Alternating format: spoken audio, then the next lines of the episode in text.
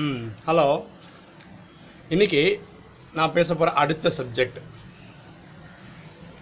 power of prayer prayer பண்ணால் சாதிக்குமா? நடக்குமா? இது நிறைய பேருக்கு ஒரு டவுட் இருக்குது சில பேர் நம்புகிறாங்க சில பேர் நம்ப மாட்றாங்க. நான் ஒரு உண்மை சம்பவம் சொல்ல போகிறேன் இது நடந்த சம்பவம். ஒரு மேஜிக் மாதிரி நடந்த ஒரு சம்பவத்தை சொல்ல போகிறேன் ஒரு டாக்டர் அமெரிக்காவில் இருக்கிற ஒரு டாக்டர். அவர் பேர் மார்க்குன்னு பேர். Doctor mark. அவர் ஒரு கேன்சர் ஸ்பெஷலிஸ்ட் அவர் காலம்பரை மதியானம் சாயந்தரம் எப்போ பார்த்தாலும் சர்ஜரி சர்ஜரி சர்ஜரி அவருக்கு மனுஷங்களை பார்க்குறத விட அவர் அதிகமாக இருந்தது வந்து ஆப்ரேஷன் தியேட்டரில் தான். அவ்வளோ சர்ஜரி பண்ணியிருக்கார் நிறைய பேரோட உயிரை காப்பாற்றிருக்கிறார் அப்போது அந்த ஊரில் இருக்கக்கூடிய ஒரு ட்ரஸ்ட்டு இந்த டாக்டரை வந்து பார்த்து பேசி உங்களுடைய சேவையை பாராட்டி நாங்கள் உங்களுக்கு ஒரு கௌரவ பட்டம் கொடுக்க போகிறோம். நீங்கள் தயவுசெய்து வந்து கலந்து அதை வாங்கிட்டு போகணும் அப்படின்னு சொல்கிறாங்க இந்த டாக்டருக்கு இந்த புகழ் பணம் இதிலெல்லாம் பெரிய இன்ட்ரெஸ்ட் கிடையாது. ஒரு இந்த சேவையில் தான் அவருக்கு பயங்கர இன்ட்ரெஸ்ட்டு இருந்தாலும் இவங்க வற்புறுத்தி கூப்பிட்றாங்க. இவர் என்ன பண்ணுறாருன்னா இவரோட ஃப்ரெண்ட்ஸ் கிட்டலாம் போய் பேசுகிறார் என்ன இப்படி வந்து கேட்குறாங்க என்ன பண்ணலாம்? இப்போ ஃப்ரெண்ட்ஸ் சொல்கிறாங்க ஒரு சேஞ்சுக்காகவாவது நீ போய் ஏன் அதை கலந்துக்கக்கூடாது ஏன் அந்த ப்ரைஸ் வாங்கிக்கக்கூடாது நீ எப்போ பார்த்தாலும் hospital hospital hospital surgery surgery சர்ஜரின்னு இருக்கியே ஒரு சேஞ்சுக்காகவாவது போயிட்டு வா. அப்போது இவர் முடிவு பண்ணுறார் சரி போகலாம். ஒரு கு- அந்த குறிப்பிட்ட நாள் வந்தது. இவர் அது கிளம்பி போகிறார் நாம் புரிஞ்சுக்கிறதுக்காக ஒரு எக்ஸாம்பிள் மாதிரி சொல்கிறேன் அந்த டாக்டர் இருக்குது சென்னைன்னு வச்சுப்போம்.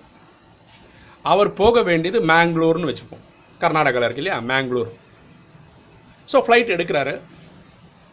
அன்னைக்கு சீதோஷ்ண ரொம்ப மோசமாக இருக்குது பயங்கர காற்று புயல் அந்த மாதிரி காற்றெல்லாம் வரும்போது எப்படியோ அந்த பிளைன் எடுத்துடுறாங்க. அந்த பிளைன் பறகுது.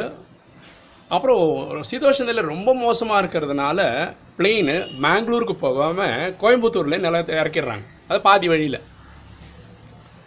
அப்போ இறங்கிட்டாரு. இவரும் நினச்சார் நடா நம்ம அதுக்கு ஒழுங்காக ஹாஸ்பிட்டலேருந்து நாலு சர்ஜரி பண்ணியிருக்கலாம் இந்த மாதிரி ஒரு கிளைமேட் வெதர் வந்துச்சே நான் என்ன பண்ணுவேன்? முடிவு பண்ணுறார் அப்போது ரொம்ப கொஞ்சம் வருத்தப்பட்டு இருக்கார். திரும்பி வந்துடலாமா இல்லை அங்கே போகலாமான்னு ஐடியா இல்லாத போது அங்கே ஏர்போர்ட்டில் இருக்கிற அத்தாரிட்டிஸ் என்ன சொல்கிறாங்கன்னா டாக்டர் நீங்கள் வந்துட்டீங்க. நீங்கள் ஒரு நிகழ்ச்சிக்காக போகிறீங்கன்னு எல்லாருக்கும் தெரியும். நீங்கள் ஏன் பை ரோடு போகக்கூடாது? ஒரு பை ரோடு போனீங்கன்னா ஒரு ஃபோர் ஹவர்ஸில் நீங்கள் போயிடலாம். நாங்களே வேணால் கார் ஏற்பாடு பண்ணி தரோம். ஏன் நீங்கள் ட்ரை பண்ணி பார்க்கக்கூடாது? டாக்டர் நினைக்கிறார் எப்படியும் நம்ம சர்ஜரியெல்லாம் கேன்சல் பண்ணிவிட்டு இப்போ போகிறோம் போய் தான் கலந்துப்போமே. அப்படி கலந்துக்கிறவர் ஒரு கார் எடுத்துகிட்டு போகிறார் பிளெயினே போக முடியல. காற்று மழையினால். காருக்கும் அதே பிரச்சனை தான். எங்கே பார்த்தாலும் பயங்கர மரம் செடி கொடியெல்லாம் ரோட்டில் ஊந்துக்குது. பயங்கர காற்று புயல் காற்று அடிக்குது கா அந்த வண்டியோட கண்ணாடிக்கு முன்னாடி தண்ணி மழை இதெல்லாம் போகிறதுனால கண்ணோட காட்சி தெரிய மாட்டேது. பார் பார்வை தெரியல டிரைவருக்கு. டிரைவர் தான் என்னென்னோ ட்ரை பண்ணுறாரு அப்புறம் ஒரு லெவல் மேலே பார்த்து பயப்படுறாரு. இனிமேல் வண்டி ஓட்டினா ஆக்சிடெண்ட் தான் ஆகிடும் அப்போ என்ன பண்ணுறாரு ஒரு குறிப்பிட்ட இடத்துல கொண்டு போய் வண்டியை நிறுத்திடுறாரு. அப்போ சொல்கிறார் டாக்டர்கிட்ட டாக்டர் சாரி இனிமேல் நான் வண்டியை ஓட்ட முடியாது. இனிமேல் ஓட்டினா நம்ம ரெண்டு பேருக்குமே லைஃப்பில் ரிஸ்க்கு அந்த ரிஸ்க்கை நான் எடுக்க தயாராக இல்லை.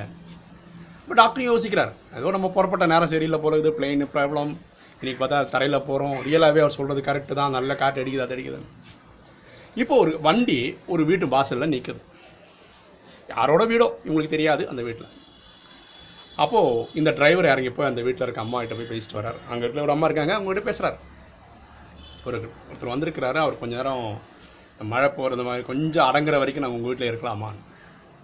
அந்த அம்மா வயசான ஒரு அம்மா. ஒரு நாற்பது ஐம்பது வயசு இருக்குன்னு வச்சுக்கோங்களேன். அந்த அம்மாவை கூப்பிட்டு வீட்டில் உட்கார வைக்கிறாங்க அந்த அம்மா.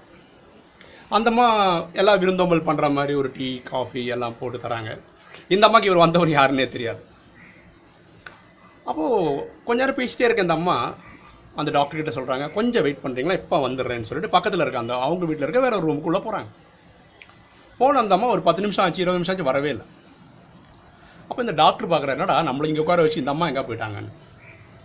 இவர் ஸ்லோவாக இப்படியே எழுந்து வந்து அந்த பக்கத்து ரூமில் போய் பார்க்குறாரு பார்க்கும்போது அந்த அம்மா கடவுளுக்கு வேண்டிகிட்டு இருக்காங்க. ஏதோ ப்ரே பண்ணிகிட்ருக்காங்க அது மட்டும் பார்த்தாரு.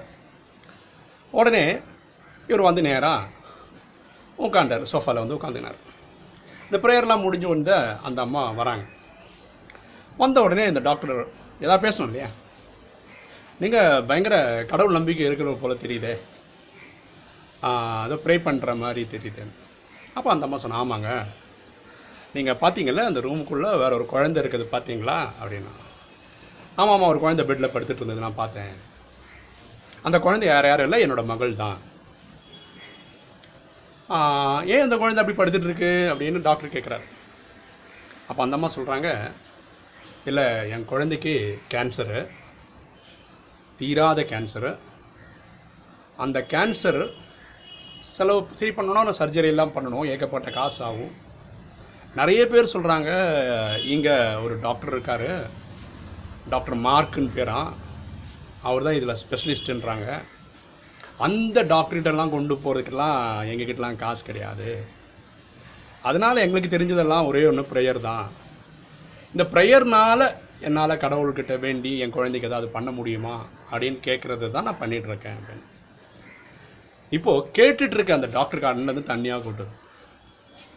டாக்டர் சொல்கிறாரு அம்மா நீங்கள் தேடிட்டு இருக்க அந்த டாக்டர் மார்க் நான் தான் நான் ஹாஸ்பிட்டல் விட்டு வெளியே வந்ததே இல்லை. இன்றைக்கி ஒரு அவார்டு செரிமனிக்காக ஒரு நான் இடத்துக்கு போகிறேன் போக முடியாத என் பிளைன் இந்த ஊரில் வந்து இறங்குது. காரில் போகலான்னு கார் எடுத்துகிட்டு வந்த கார் உங்கள் வீட்டு வாசலில் நிற்குது இன்றைக்கி உங்கள் வீட்டு வாசலில் நான் வந்து நிற்கிறேன் நீங்கள் தேடிட்டு இருக்க டாக்டர் மார்க் நான் தான் அதுக்கப்புறம் எல்லாரும் புரிஞ்சிக்க வேண்டிய விஷயந்தான் இந்த டாக்டர் அவரோட செலவில் அந்த குழந்தைய கொண்டு போய் ட்ரீட் பண்ணுறாரு அப்புறம் சர்ஜரி பண்ணுறாரு தான் நினச்சி பாருங்கள் இந்த பவர் ஆஃப் ப்ரேயர் எப்படி இருக்க பாருங்கள் இவங்களால போக முடியாத இந்த டாக்டர்கிட்ட போகிறதுக்கு டாக்டரை லீவே போடாத பிஸியாக இருக்க ஒரு டாக்டரை ஒரு அவார்டுன்னு சொல்லி எங்கேருந்தோ கூட்டுன்னு வந்து இவர் வீட்டு வாசலில் நிற்க வைக்க முடியும்னா இதுதான் பவர் ஆஃப் ப்ரேயர் நம்ம எல்லாருமே நம்பிக்கையோடு ஏதாவது பண்ணால் வெற்றி நிச்சயம். ஏன் தெரியுங்களா? கடவுள் சொல்கிறாரு நீங்கள் என்ன நம்பி ஒரு ஸ்டெப்பு வச்சிங்கன்னா நான் ஆயிரம் ஸ்டெப்பு வச்சு வரேன். நம்ம பண்ண வேண்டியது ஒரு ஸ்டெப்பு மக்கள் பண்ணுற ஒரே தப்பு என்ன தெரியுங்களா? நம்பிக்கை இல்லாதனால கடவுளே ஆயிரம் வச்சு வந்தால் கூட ஜீரோ இட்டு எனி திங் இஸ் ஜீரோ அதனால் அவங்களுக்கு பலன் கிடைக்க மாட்டேங்குது. இதனாலாவதாவது இந்த கதையின் மூலமாவது நம்ம புரிஞ்சிக்க வேண்டிய ஒரு கதை என்னென்னா விஷயம் என்னென்னா ப்ரேயருக்கு ஒரு பவர் இருக்குது